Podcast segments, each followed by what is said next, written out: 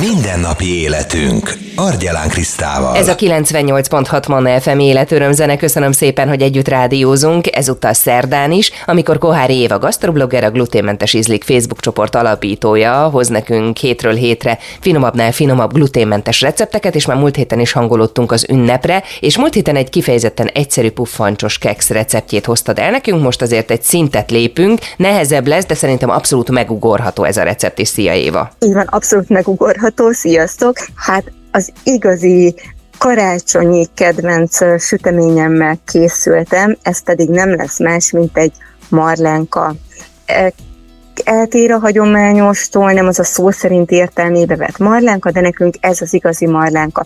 Nagyon sok évvel ezelőtt Svédországban éltünk egy pár évig, és ez a recept nekem onnan származik, ott kaptam meg a, az eredetiét, akkor még hagyományos liszttel készítettem én is, és itt az évek alatt ugye átalakítottam gluténmentesre, sőt tejmentesre is, Nálunk nincsen karácsony marlánka nélkül, tehát ugyanez, hogy nincs karácsony Kevin nélkül, nálunk nincs karácsony marlánka, és persze természetesen beigli nélkül. Úgyhogy én javaslom mindenkinek, hogy próbálja ki ezt a receptet, mert eszméletlen finom, és nagyon jól tűri például a fagyasztást, úgyhogy én egy pár szeletecskét el szoktam menteni karácsonykor, beteszem a fagyasztóba, és nagyon jól jön mondjuk húsvétkor, amikor előveszem a fagyasztóból. Szóval érdemes egy jó nagy adagot készíteni belőle rögtön. Nézzük a hozzávalókat. Kell hozzá 400 g univerzális gluténmentes lisztkeverék, 250 g margarin vagy vaj, ugye mindenki a diétájának megfelelőt használja hozzá,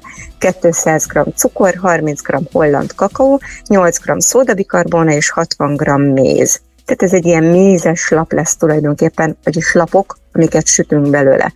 A tölteléke 1 liter tej, vagy növényi ital, 4 csomag gluténmentes vaníliás pudingpor, 24 g, tehát két csomag vaníliás cukor, 375 g margarin vagy vaj, 300 g porcukor, és a tetejére én ilyen instant kakaót, tehát ezt a cukrozott kakaót szoktam szórni, de ezt már csak szeletelés előtt, amikor így jól lehűlt a süteményünk. Készítsük el akkor először a tésztát ehhez a lisztet, a szódabikarbonát, a kakaót és a cukrot, azt így egy keverőtálba keverjük össze, majd morzsoljuk el a margarinnal. Adjuk hozzá mézet, és gyúrjunk belőle egy rugalmas tésztát. Ezt a tésztát osszuk négy egyenlő részre, tehát négy lapot fogunk majd belőle nyújtani, és ez a tészta a méztől elég ragacsos állagú, itt semmiképpen ne adjunk még hozzá pluszba lisztet, hanem azt javaslom, hogy kettő darab sütőpapír között nyújtsa mindenki ki ezt a tésztát. Ennek két oka van. Az egyik az az, hogy nem kapunk tőle agyvérzést, hogy ragad mindenhova, és nem érzünk késztetést, hogy még lisztet szórjunk alá, és a két sütőpapír között sokkal egyenletesebben is lehet nyújtani a tésztát, tehát mindenhol ugyanolyan vastagságú lesz. Körülbelül olyan 25-20 cm-es téglalapokat nyújtunk belőle. Itt célszerű akkor a sütőpapírt levágni, amekkora lapot fogunk nyújtani, tehát az alsó sütőpapír, amit nyújtjuk, ez ilyen 25 cm-es téglalap legyen, és akkor biztos, hogy akkor erre nyújtjuk a tésztát, amekkora nekünk szükséges, és így nem lesz a süteménynek olyan csúnya széle. Tehát nem kell szélét farigcsálni, bár ugye mi háziasszonyok tudjuk, hogy a süteménynek a széle a legfinomabb.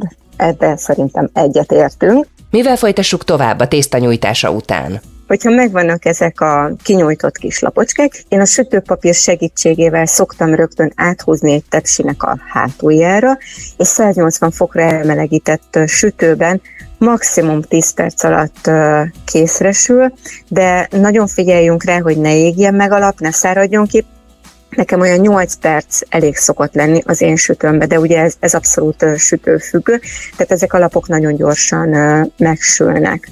És akkor én azt szoktam csinálni, amikor megsült a alap, akkor még ilyen eléggé kis képlékeny állagú, tehát nem, nem az a töredező, hogy rögtön átborítom egy deszkára, lehúzom róla a sütőpapírt, majd egy másik deszka segítségével így visszafordítom ugye az eredeti színe legyen felül, és ott hagyom kihűlni. Amikor kihűl a lap, akkor viszont kemény lesz, tehát ezt majd a, a krém fogja megpuhítani.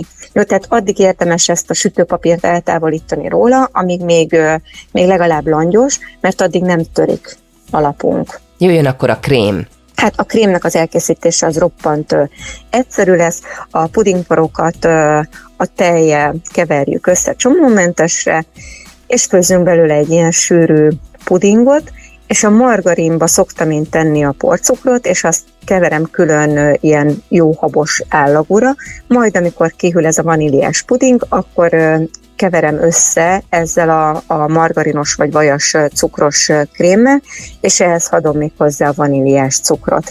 Ez egy ilyen jó nagy mennyiségű krém lesz, és itt a töltésnél érdemes ezt a krémet elosztani négy egyenlő részre, mert a, a negyedik adag az a tészta tetejére is fog majd kerülni. Tehát azért mindenképpen négy részre osszuk a, a krémet, és ne csak így szemre, mert akkor lesz igazán szép, látványos a süteményünk, hogyha ezek a krémek mindenhol ugye egyenlő vastagságúak a, a lapok között. Tehát kenjük meg a lapokat, és a tetejére is jusson még egy adag aztán pár órára mehet ez az egész a hűtőbe, és akkor jó a marlenkánk, hogyha a krém jól megpuhította már a lapokat, és így meg gyönyörűen lehet majd szeletelni is.